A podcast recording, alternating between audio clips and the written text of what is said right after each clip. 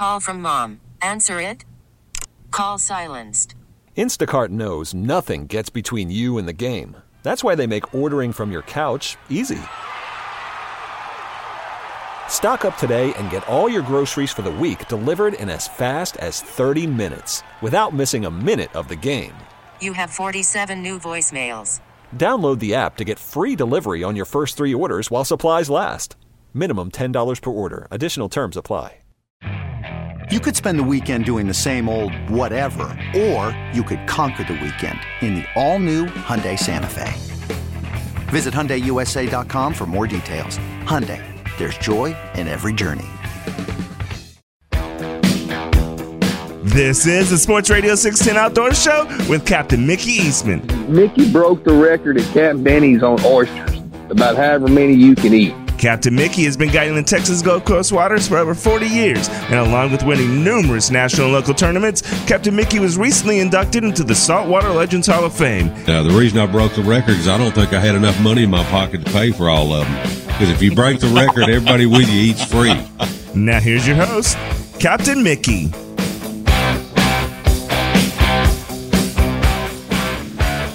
Good morning and welcome to the Sports Radio 610 Outdoor Show on this Thursday morning. Good to be back.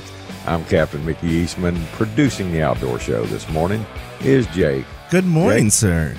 Are you with me this morning, buddy? I am, and I'm excited for this Saturday playoff game in Houston. Yes, in H Town. How about that? Can you believe that? We go from second overall pick to hosting a playoff game. Well, I'm with it. That's what we got it for. That's, I'm ready to go with it, buddy. Ready to go? Not ready for this weather coming down our throat, but uh, it is January, and it's what we do. It uh, it gets cold in January. Winter's finally showing up. Sounds like doom and gloom. That's everywhere you look. So, best of luck with that. Be sure and wrap your trout before Tuesday night instead of your pipes. Wrap your trout. Oh, anyway. All right, looking at weather. Our sponsors today, Mainstream Marketing, Boyd's One Stop. Weather right now Galveston, it's 60 degrees down on the island. A little bit of a warm up during the night, a little patchy fog in areas. But uh, today we're looking at cloudy skies early, partly cloudy in the afternoon with a stray shower or thunderstorm. High of 67, south southeast winds 10 to 20. And then for the night, things start changing. Cloudy skies, then windy with periods of thunderstorms late. Gusty winds and small hail are possible. Winds will be south southwest at 20 to 30 miles per hour, and that rain chance about 70%. Then for tomorrow, sunny and windy. High of 62. Winds will be northwest at 25 to 35 miles per hour. Winds could occasionally gust over 50 miles per hour. These things are roaring in like lions, these last couple. Some pretty good gust. And how about that water drop after that last front? Incredible. A lot of water left the bay in a quick time. All right, looking at tides for today. These are Galveston Channel tide predictions. We're sitting on a high right now. It was a 1.1.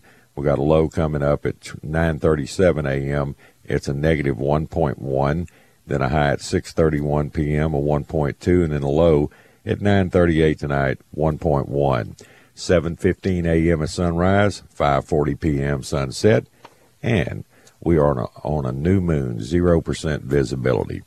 All right, looking at current conditions, Galveston channel down there at 62 degrees with 59 degree water. South winds are 5 to 9. And at Eagle Point, it's 60 degrees with 56 degree water. South southeast 6 to 8. And at Morgan's Point, 55 degrees with 56 degree water. East winds at 3. So that's about it. That's where we're at. Just waiting on the big blow Sunday, Monday, and Tuesday. And uh, Houston area, they're calling for low 20s for lows and only in the 30s for a high during those days. So good luck with that. And uh, hopefully, uh, ERCOT's got our grid set up good and uh, we'll get through this. No blackouts. We shall see. All right, let's go over to Sabine Lake, Golden Triangle area, and let's uh, check in with Captain Bill Watkins this morning, see what he's up to. Good morning, Mr. Watkins. How are you, buddy? Well, I'd be better if it wasn't coming a serious cold spell, but uh, I know. hey, it is what it is, right? Have to live through that every year, seems like one or two times. next week would be a uh, good week to go hunting. Yeah, it would be, especially down in the South Texas area. Yes. I don't know if it'd be that good to hunt here in East Texas or not, but it'd be Get a little cold. Cold. Yeah, if you like It's gonna it get like real that. cold in those piney woods. Oh my goodness! I think we've lost him pretty much. Uh, Did you lose see me? See what you can do about getting him back up. I hear you. Or did you lose me? I hear you. I hear you. I don't know where you went. I got you on loud and clear. Are you gone?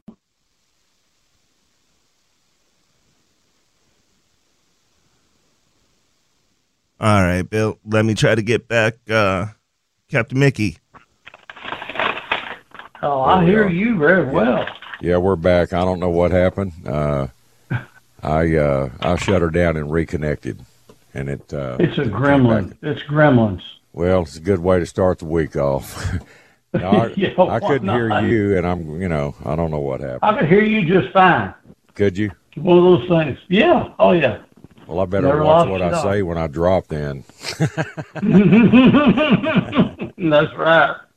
And I couldn't hear Jake, and I couldn't hear you, but we're back now. So we were, uh, yeah. I, I think I mentioned, yeah, it'll get real cold in East Texas during this thing. So Yeah, it will. I I just hate having to fight that cold with my plumbing and all that. I know a lot of people are already dreading this.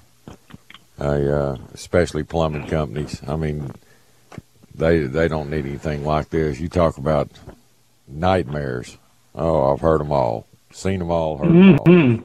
Pretty nasty. Oh yeah.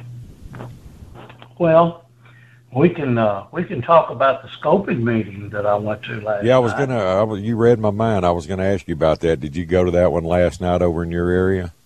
I did, and um, it was civilized. It was. Uh, well, that's- Oh yeah, it was quite civilized. Um, we had one fellow that uh, everybody because we seem to be destroying the marshlands, blocking off the free flow of salt water here and there, and, and uh, everybody was groaning because they knew that he was right and they didn't have an answer for it.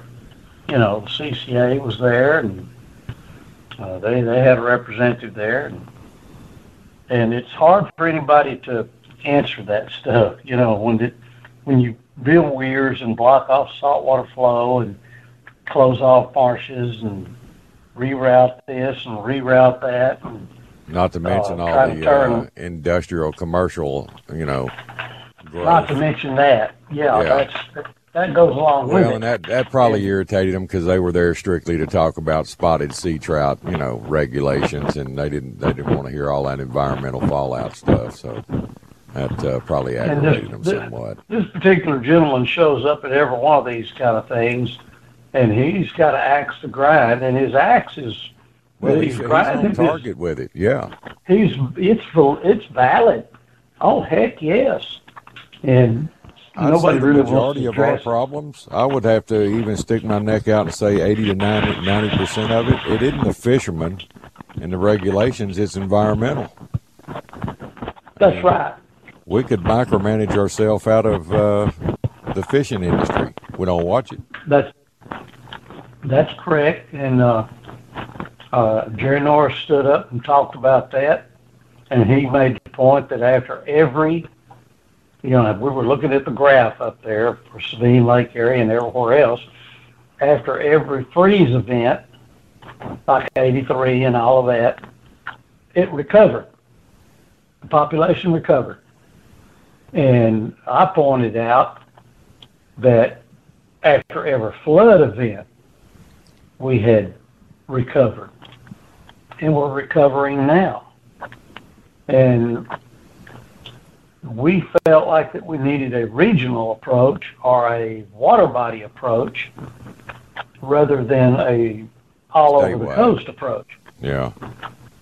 And that's I still feel that way. I Well, I'm- you- I will say this, not on their behalf, just to what I experience and what I know about trout fishing. I know a little bit about it. I've been chasing them my entire a little life. bit.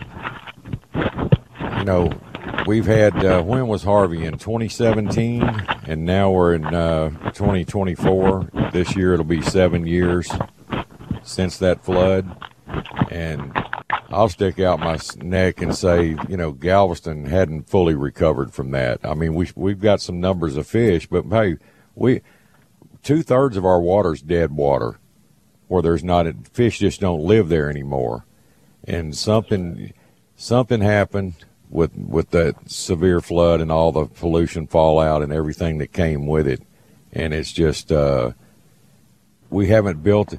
I mean, we've had seven years to build you know, seven years of age class fish, and we're still sitting there at three pounders and less. You know, two and three right. year old fish or less. And That is exactly that's right. that's my biggest concern.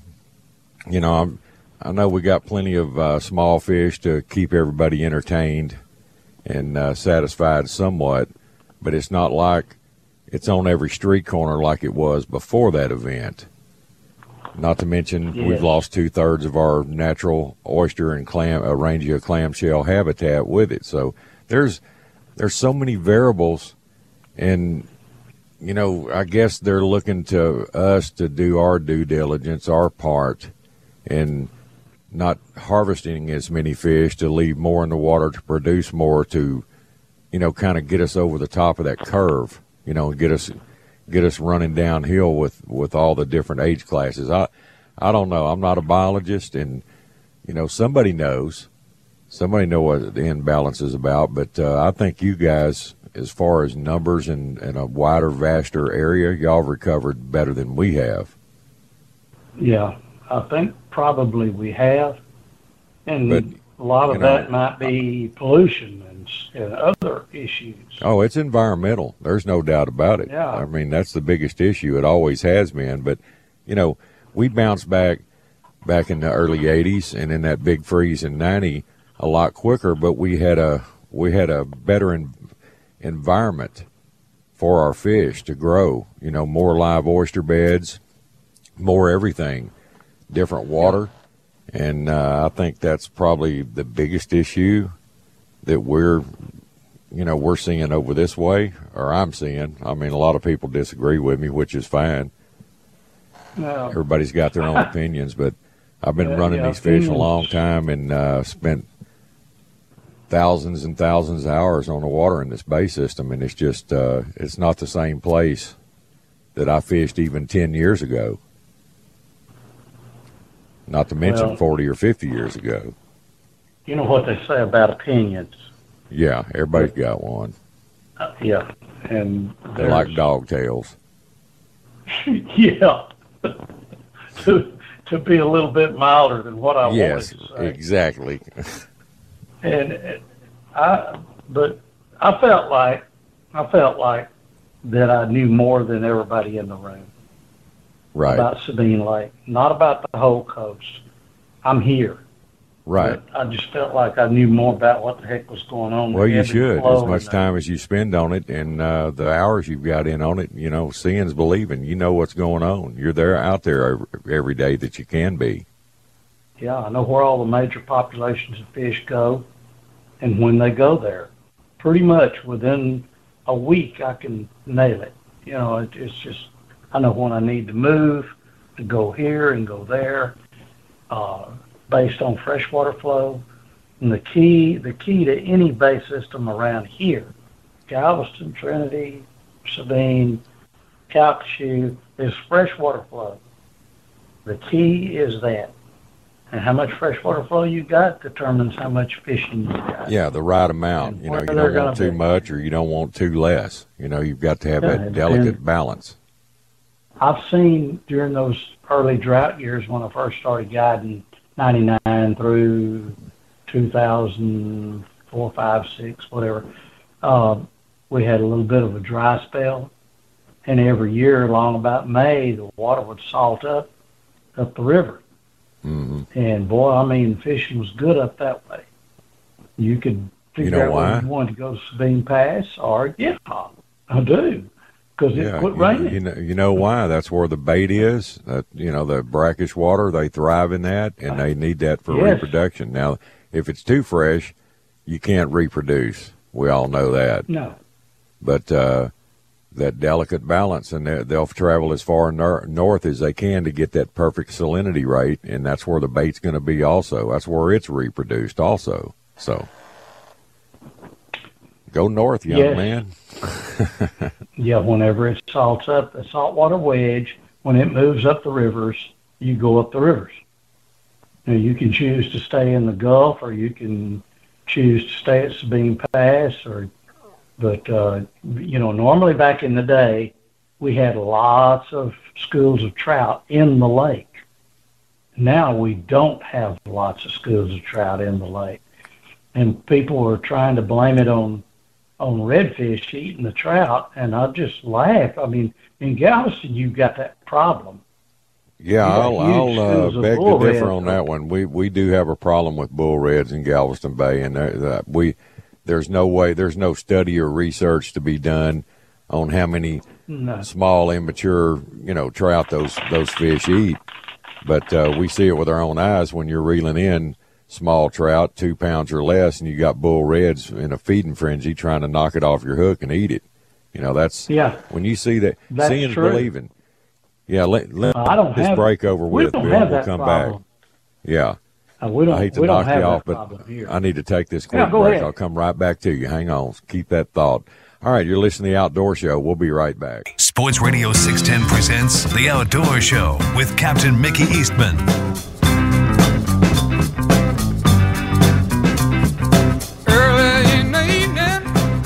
Good morning. Welcome back to the Sports Radio 610 Outdoor Show. 418 here in the Bayou City. Little CCR there. All right.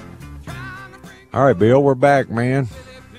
Yeah, I love CCR. That's Oh, yeah. some good Cle- stuff. Creedence Clearwater Revival. Yeah, buddy. But no, I don't. I don't have the problem with forty-inch redfish running everywhere over here, like uh, you know, eating up the middle of the bay and large giant Mhm. schools. It, it's our redfish population is actually down a little bit in the bay. Now out in the Gulf, oh, Yeah. you go out there in August, September, and and roam around a little bit around the jetty, and you can catch a bull red anytime you want to. Yeah, it's the same That's way cool. here, except you know we have all the ones in the bay to go with those. So it's uh, we had Yeah, an you do have the problem. Yeah, and I I think they would if they get to a population imbalance, they would eat up everything pretty well, quick. you know, a redfish lives. Uh, well, they live like thirty years or something. They live a long time, And uh, that's kind of an imbalance right there. yes. And I've heard pros and cons on it. I've had other guys tell me, said, "Hey, man, I think uh, a lot of these reds that are living in the bay, they don't know to migrate because they were raised in a hatchery and stocked in the bay, and they don't know, they don't have that instinct to migrate and go back to the Gulf." That, Which you know, maybe know, it's that's a theory. possible. It's it's a theory. It's a theory. It, I don't know if that's true or not, but I, have do no know way. this. I catch Yeah. it way back in a ditch somewhere. I wind up catching a 45 or a 48 inch redfish that will fight for 30 minutes trying Right. to figure out what it is. And what in the world is that fish doing there? I don't know. I have no clue because they ought to be in the Gulf, you know. Shouldn't be back there in a marsh ditch. But yet, you know, you know, they a are. redfish they'll they'll reach what sexual mature, maturity at uh, three years old, and uh, here it is. I found it. The lifespan of a red drum can exceed forty years. God. That just that gives him a distinct advantage. Yeah, you'll go through uh, four, almost five generations of trout, you know, before they reach that period of the lifespan of a red drum. So that that tells you a Man. lot right there. Yeah, it does. And you know, every once in a while you'll uh, you'll catch a big old giant redfish, and they they look like they're sickly. like they've Mhm. uh, been back there in that old marsh and they're getting moss on them. And I mean, we catch some that are just, it's like the elephant graveyard. Where do the, where do the bull reds go to die? Right. finally use up all their years of life. That's funny you bring that up. I, I I named a spot in the back of East Bay there behind Rollover the Big Trout Graveyard.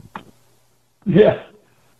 It's like they all came there uh, at the height of their lifespan and uh, died at the hands of uh, a handful of good fishermen.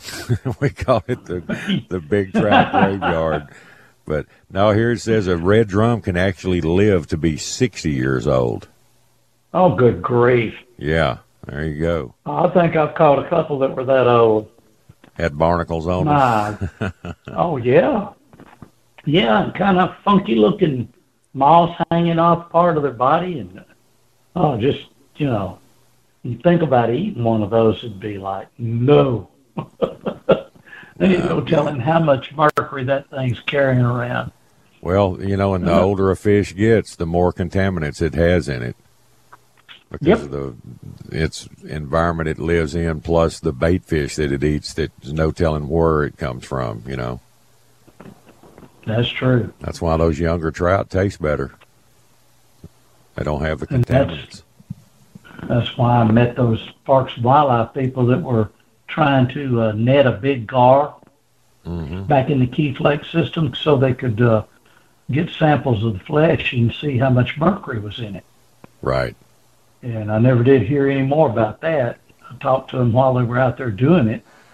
Just curious, I idled over and talked to them, and uh, they uh, they thought maybe that that mercury was coming over on the jet stream from developing countries like China and India. Right. And maybe that's where all that mercury was coming from. But it definitely is. That's a pollutant that's out there, and they're not real real sure where it's coming from. Uh, there's all kind of things going on, but you know, based on based on what I saw last night from their graphs, you know, when you have flood flood events, the fish the fishery recovers. When you have bad freeze events, the fishery recovers. As far as the trout go, Well, it always uh, has. I mean, you know, the freezes we've experienced in our lifetime are nothing to what I heard about before I was around. You know, they had some just And- unbelievable ones that they thought we lost everything, but they came back. Yeah. And I don't know, that might be nature's way of creating, you know, cleaning up an imbalance. I, Well, I sure. don't know. That's uh, you know, nature. Uh, Mother Nature can. I mean, she's she's the conservationist. She giveth and taketh when- away. And, when you uh, try to turn all the area of, of a marsh into a freshwater pond so that ducks can come in, mhm. uh, you're losing you're losing the battle right there. And uh, I mean, I don't Well, know. you ought to see what's ahead of us in Galveston Bay over here, Bill. With this, you know, the last ship ship channel dredging project that lasted ten years, that changed a lot of environmental issues immensely. And now with this Yeah, new sure project, we're going to even deepen it and widen it even more. Plus, we're going to dig another ship channel from the ship channel to the mouth of Cedar Bayou, there where Tabbs Bay Oh, and Trinity Bay meet, and all the spoil is going to be riddled over three of the biggest reefs Galveston, you know, Trinity Bay's got, Dow's, Beasley's, and Fisher's, and uh, there's going to be spoil everywhere, and it's going to, you know, they'll have cuts through it, but think when we do get a flood event, how long is it going to take now to to filter that fresh water out of the bay system, like we've been accustomed to? It's going to take ten times longer to get rid of the fresh water, and uh, My, my. it's just it's it's just going to change everything immensely. I mean, we won't live long enough to see it, but I can see what's coming, and it's not a pretty sight in my books. I see it too.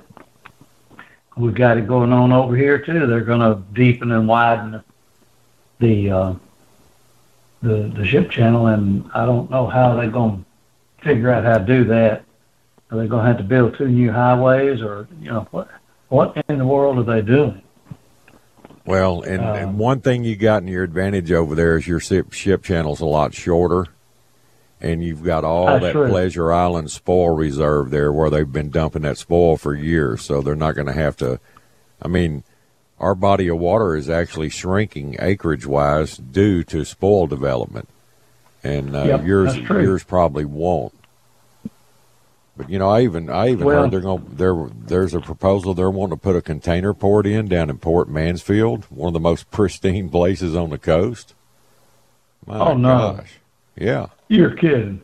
it's all about the money, brother. Commerce. Uh, money talks and BS walks. Yeah, it does. You know, fishermen are. You know, we're just a little small. You know, piece of the process. I mean, they need that water and those shipping lanes and everything else, and that's that's going to win over every time due to money. Yeah, and there's plenty of water in the ocean to fill it in. Yeah. yeah. What three fourths of the earth is covered in water. Well, I would totally be against putting something like that down in Port Mansfield. It, Well, you can see the growth, you know, in Corpus, you know, all up and down the coast. I mean, it's just expanded. It's just, you know, these these places far- that I've been as far going as all that- my life aren't recognizable anymore. as far as going, uh, what they're trying to to say on that scoping meeting is that they blame all the fishermen for everything, Did we do it again? and there's so many more factors. Looks like it. Oh my goodness. Well, you know, why why do we have to blame the fishermen? What's the difference between three trout and five trout? I mean, we had, uh, but we had a show of hands out of the 40 or so people that were in that room, and it was vastly outnumbered of, of managing by region to region, taking a regional approach rather than a whole coast approach. And uh, I think only three or four people raised their hand for the coastal approach. Now that ought to have told them something right there. And, and that question wouldn't have even been asked if we hadn't brought it up. So I, I just don't, but it's going to happen. I see it. They're going to do it. And uh, I'm in competition with uh, a whole state of Louisiana where Yeah. I'm at. I mean, in Galveston Bay, you can still say, okay, well, we're just going to catch three. But three won't even, three won't even feed a, a family of three. That's just, uh, five is an okay number. I can deal with that. Normally, when I go fishing for myself, I just keep five or six. That's that's all the trout I need. I'll go catch some more, eat them fresh. Right. But everybody can't do that. Some people have to freeze a few, and there's ways to do it, or it works. Um, and I'm not I'm not totally against live bait fishermen. I mean, although the the croaker fishing is a pretty bad thing when you consider wiping out the big trout. Well, that that all started back in the mid '90s. And, Yeah. Uh, It is.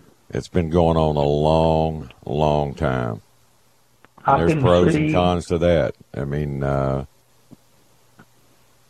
you know, where you go out there in the bay, if you're a guide on the mid coast and you go out there on the bay and you get to catch three three fish per person, you're probably going to get a limit pretty quick with croaker or live bait. And then you're going to turn around and run another trip and maybe an afternoon trip. It's good for them.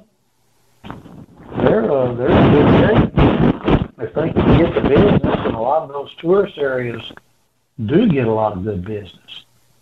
And those guys will make a lot of money. Of course they're for it. But uh, that doesn't work here because we don't have a tourist trade per se. Uh, we got the casinos over in Louisiana. We've got uh, Galveston Island is the tourist mecca, and there's Right. nothing to do here. I mean, really, no. there's just We're just It's- stuck in the I wouldn't call that an attractive tourist stop. You know, let's go to Port Arthur no. and look at the chemical plants putting off uh, steam and smoke out of their pipes over there. You know, No, people come here to fish. yeah, And even though we've got this 30 miles of pristine marsh over on the Louisiana side and a lot on the Texas side, we, not that many people come to access that to look at it. Right. It's uh, it's very pretty. You know, it's it's amazing when you see the sunrise over that marsh like that, and you know there's just uh, vast areas that there's nothing out there. It's just nature. You know, it's beautiful, and uh, we see all kind of wildlife and birds and everything, and it is just. But you know, I could go on and on about this, but I think a five fish limit just drives everybody to Louisiana where they can catch fish. Well, Louisiana's running out of fish because they're having to change their stuff too, and uh, Yeah, but th- they're slow to let go. yeah, well, they'll they'll wake They up one day and go, go. "Wow, we should have followed suit." Yeah, what the heck uh, happened? Yeah, what happened? Well, And I'm thinking uh, that eliminating the guides, keeping their 15, is a, a move forward, a vast move forward. Oh, but I did get one thing established last night. I asked the question, at what age does Parks and Wildlife consider a trout sexually mature enough to contribute to the biomass? That sounded intelligent, didn't it? Instead of saying laying eggs. 12 uh, inches is what the answer I got. 12 inches. So I'm like, well, wait a minute. I thought y'all said 14 inches. Will the truth please stand up? yeah, I've never got So- that. Texas says fourteen, Louisiana says twelve. Well, And they're all night they said biologists in the same field of work. Or uh, Yep. the DNA in the fish in Louisiana are they that much different than our spotted sea trout over here as far as uh, Not that- sexual maturity? Not much.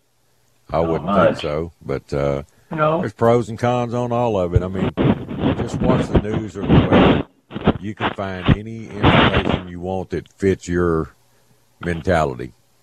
Just keep switching stations till you find the one you like and the forecast you like. yeah, that's right. Fishing's kind of Well, I'll have way. to, I'll have to say this for the great state of Louisiana. At least they got away from pencils into a 13-inch fish. I, I was, I was so proud Well, of them basically, in, in my books, a 13 inch is a pencil to me. You know, I mean, Well- 15 inches are even pencils to me. And uh, I like you know, to eat the 13 inchers myself, and uh, Yeah. anything anything 15 or above, I throw back. That's my preference. I just like a thinner fillet of fish or trout. And the, those old big five pounders, my God, that just tastes like cotton. Yeah, You know, big old feet, heavy things. Uh, they I do taste uh, a little more gamey, no doubt. Yeah, I just soon turn them loose. Kind of like like an Uh-huh. old deer versus a an old rutting buck versus a uh, young deer. So, Absolutely. but uh, You know, oh well. Well, I got to go, Bill. I'm out of time. We could go on for man. Th- this topic here could last for months. It could uh, and maybe will. we need to have a soapbox Sunday where you know. But if people would call in and uh, you know voice their opinions, I don't know. Some would, some most probably wouldn't. But uh, anyway, it's uh, it's in the hands of our uh, our fish. You know, our fish management. They're uh, Yes, they manage and, our uh, fishery, and uh, you know we're For the most part, they do pretty good work. Yeah for the most part they really that. do. I, I have they have done that. a lot. They've done a lot, and they've they worked on the stocking and all that kind of stuff. They've done well. Exactly. A lot of people have poured a lot into that and a lot of love, and you got to give them that. So I'm Well, not there's totally there's more to it than just finger pointing and blaming certain individuals for this and certain true. individuals for that. I mean, it's uh, we're all in it together. We might as well come together, and agree on something. All right, buddy. We'll throw them out a number. I got to roll again, my friend. All right, four zero nine six seven three nine two one one. That'll get you to me. That'll do it. All right, Bill. Well, hey, you have a good one. I'll talk to you Saturday. We'll continue this Saturday. We'll just Absolutely. keep, keep going nuts. All right, buddy. See you later. All right, that's Captain Bill Watkins. Well, I need to take a moment to tell everybody about Onyx PFDs. You know, approximately 70% of all fatal boating accident victims drown, and out of that 70%, 87% of them were not wearing a personal flotation device. A PFD is like wearing a seatbelt. It's the biggest safety feature. It's proven to save your life, and Onyx AM24 is the one I wear. It's very comfortable. It's convertible from automatic to manual or manual only inflation. It has a low profile design It keeps you comfortable, especially in hot weather. Plus, it has a soft neoprene neckline. It won't rub you raw when you're moving from spot to spot in rough water. It has a durable ripstop fabric.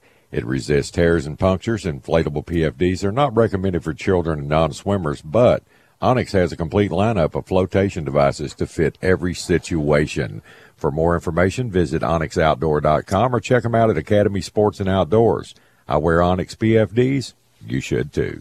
Live from the Twin Peaks studios, Sports Radio 610 presents The Outdoor Show with Captain Mickey Eastman. They call the rising sun. The animals. Good morning. Welcome back to the Sports Radio 610 Outdoor Show. All right. 440 here in the Bayou City. Let's run up to Lake Conroe and discuss a little hybrid fishing or what have you with, with Richard Tatsch, the fish dude. Richard, good morning. Well, good morning, Mickey. How are you? Oh, man, I'm all right. And you? Good deal. Yeah, you know I'm good. You know I'm good. I, I can't can't figure out what what to do. I was going to go to Rayburn this morning and head back over there, but that Can't dang wind's supposed to.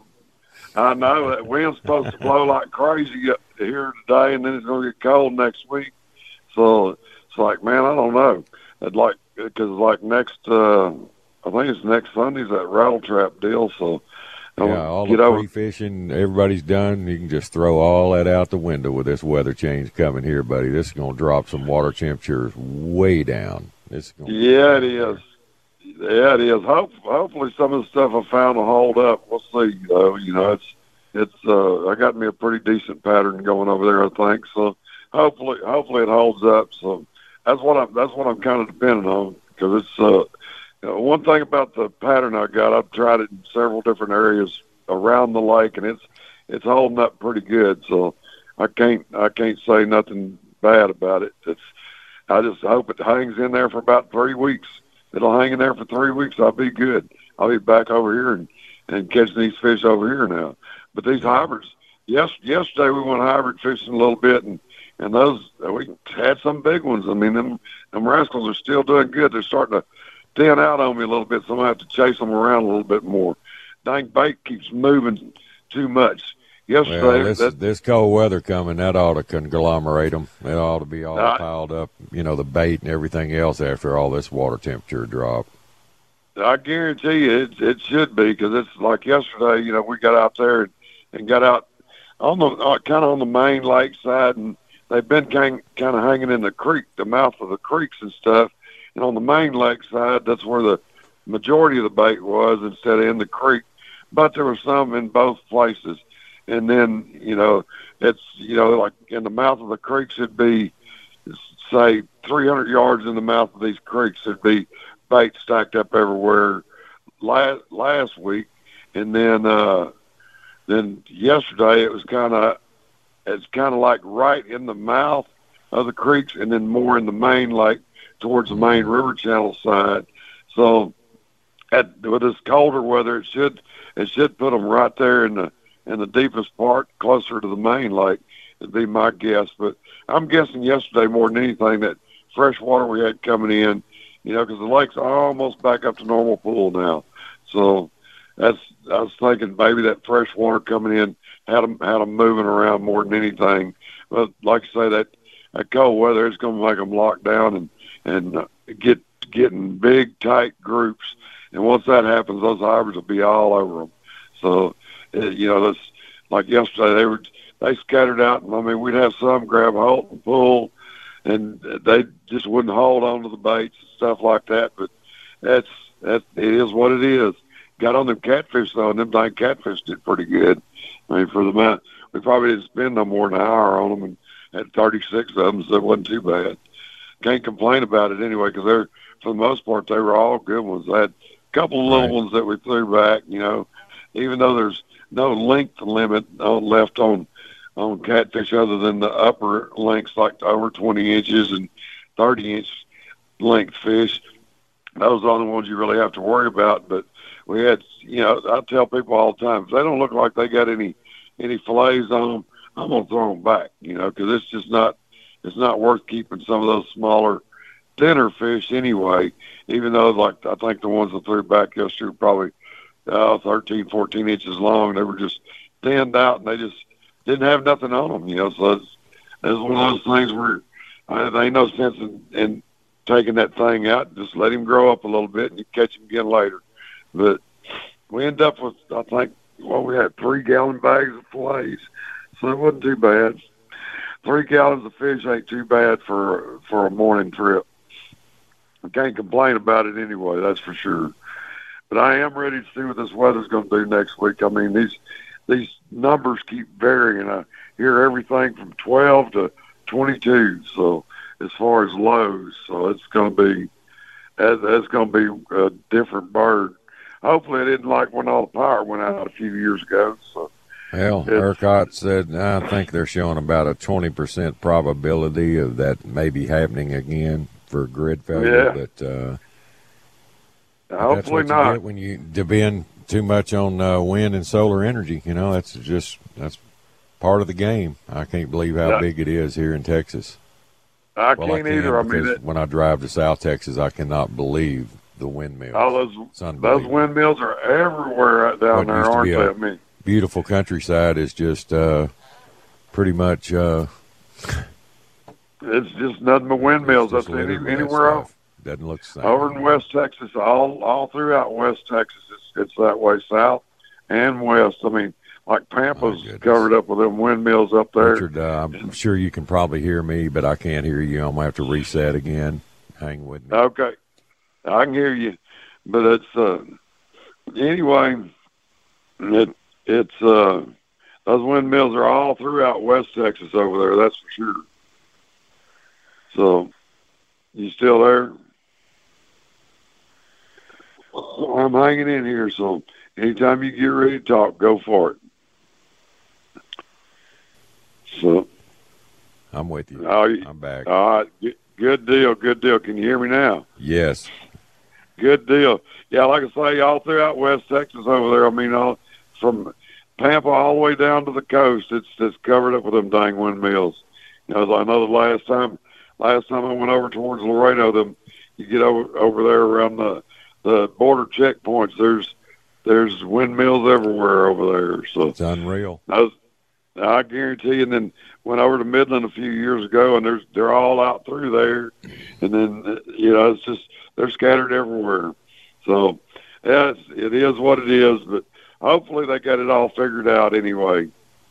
That's the main thing, because I sure would sure would hate to see it happen happen again. Even though you know I'm just I'm sitting there thinking, you know, I go to Rayburn, get over there and launch the boat. If I'm not the first one in it in the water, the ramp's going to be froze.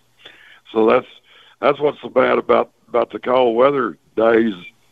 Yeah. Wherever you're at, that ramp will freeze over in a minute, and you got to you got to really pay attention because if you if you go get down there and it's froze over, you will slide right on in the water, and that ain't no fun.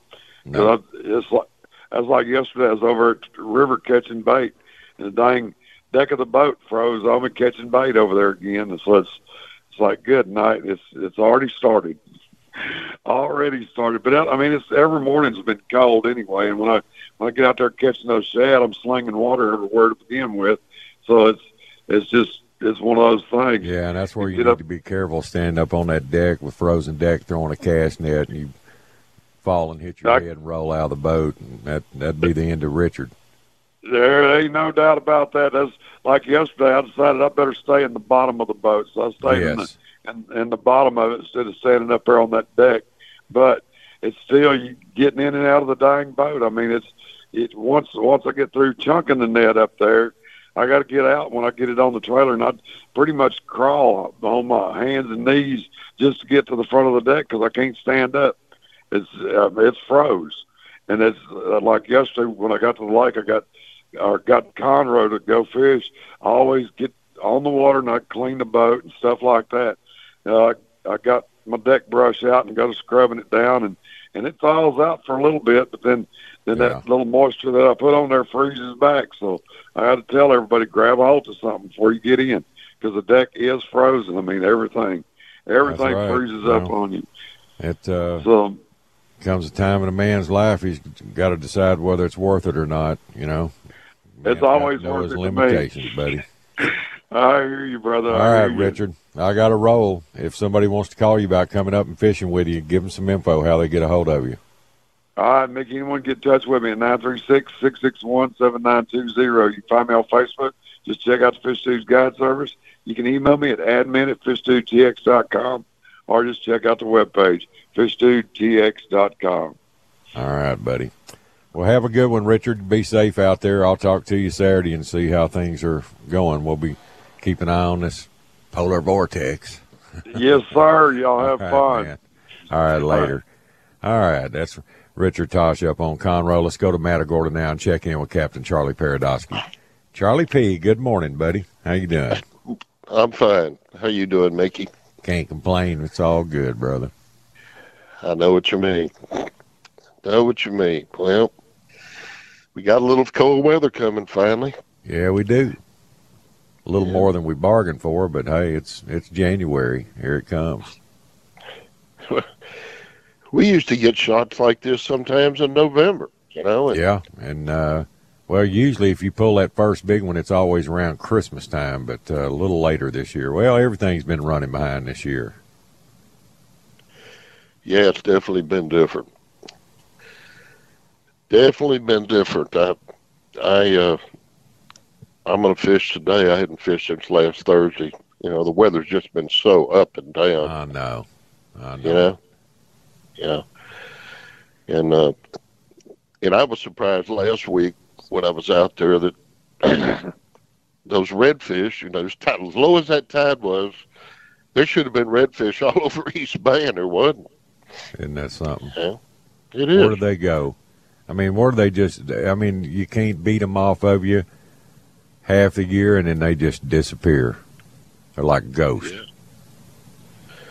Yeah, you know the the hardcore redfishermen around here, they've been complaining all year long that they, you know, they've seen a major difference. Well, That they was- ought to. As many as have been, uh, I've seen harvested in the last two or three years. I mean, I've never seen so many dead redfish picks in all my life. Yeah. I don't know. I guess uh, I guess all this just finally caught up with us. Uh, It always does. yeah. You know, I I used to tell you all the time on this show that I couldn't believe the you know all the dead fish that were coming out of East Matagorda Bay every day. But you know, the thing that bothers me about these these these freezers over here, making all these uh, these fish go to that inter intercoastal, and uh, there's more barge traffic than I've ever seen before in my oh, life. Oh yeah, they all get churned up. You know, that's the major issue at the land cut down by Corpus. Used to you'd see one or two barges all day, and now they're you know. When I was down there fishing with Cliff, I couldn't believe the traffic on that end now compared to the old days. Yeah, yeah, it's like that here too. Yeah, I mean, in the same. I mean, you want to see some barge and ship traffic? Come to Galveston and watch that. You know, you remember how we used to time it fishing those humps between ships? Well, you don't have any time between ships anymore. My It's God, what a fishery they screwed up over there. Mhm. Unbelievable. Well, it's just uh, it's a sign of the times, and I'm just fortunate that I got to see what I did. You're exactly right. I thank God every day I was born in 1953. You know, and you way before that, you old goat. yeah, yeah.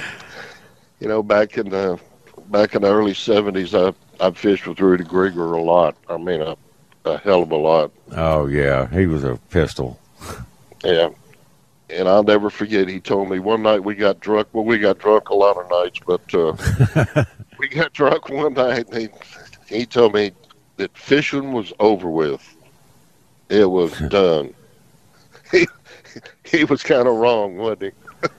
Yeah, it lasted a little longer than he anticipated. Yeah. Boy, if Rudy, if Rudy was alive today to see what we're going through now, he'd just uh, he'd cut his own throat. Yeah, he would. God, he was a meat hauler. He was. He was. He was a meat hauler deluxe. Whack 'em and Yep. stack 'em. He could do it. But he made a lot of money off selling them fish. Well, we all did back in the day. You can make more money selling fish than you could guiding trips. Absolutely. That was a fact. Just load Yeah. you up some buddies. Said, "Hey, I'm I'm paying for everything. Y'all can go with me for free, but uh, I get all the fish. I got a got a supplier I got to take care of. We just go out and strap it to them, and just never ending. Same every day. Fish populations were just it'd scare you. There were so many fish. Yep. No doubt about it. We seen it. We seen it. And now we got to worry about catching three trout. Yeah. R five. It just depends on what they're going to do. I mean, it's uh, you know, it's their call. Basically, you know, they're the one. They're the managers of our fishery, and we just have to accept what they uh, allow us to have, and and just roll with it, deal with it. Well, we have to. It's got to be done. Well, yeah, Got to. And you know, we went through the three fish thing already, so that's not going to be no big deal for us. Yeah. I mean, y'all survived that. You know, all these guides think everybody's going to be selling boats and out of the guide business if the whole coast goes to three, but I'll assure you that's not going to happen. People No, are still going to still- go fish. If if you got a fish to feed your family, there's a lot cheaper ways to uh, feed your family other than spending all the money on boats and gas or guides or whatever, you know, to fill your freezer up. Well, those days are over with. Yeah. It ain't gonna. You know, I tell some of my meat haulers all the time, you know, complain about, well, I, I can't catch enough fish to feed my family. They're still going though, aren't they? Yeah, you need to start. You know why? Because it's a sport. It's fun. We go fishing to. It's like I don't go deer hunting to fill the whole back of the truck up with deer. I go for the enjoyment and the sport of it. All right. I tell I tell them to start hunting hogs. Exactly. The environment. That's right. Start eat, start eating more pork. More pork and more redfish, Yeah. bull reds. That's we'll what just go eat. We'll just we'll go fishing for fun. That's it. That's what I've always That's done it for.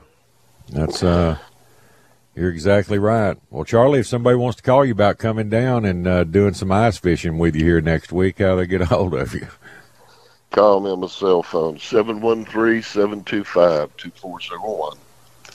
Just reeling in and working those lures and all your gads on your rod freezing up. That's boy, I can't wait. That sounds very enjoyable. All right, man.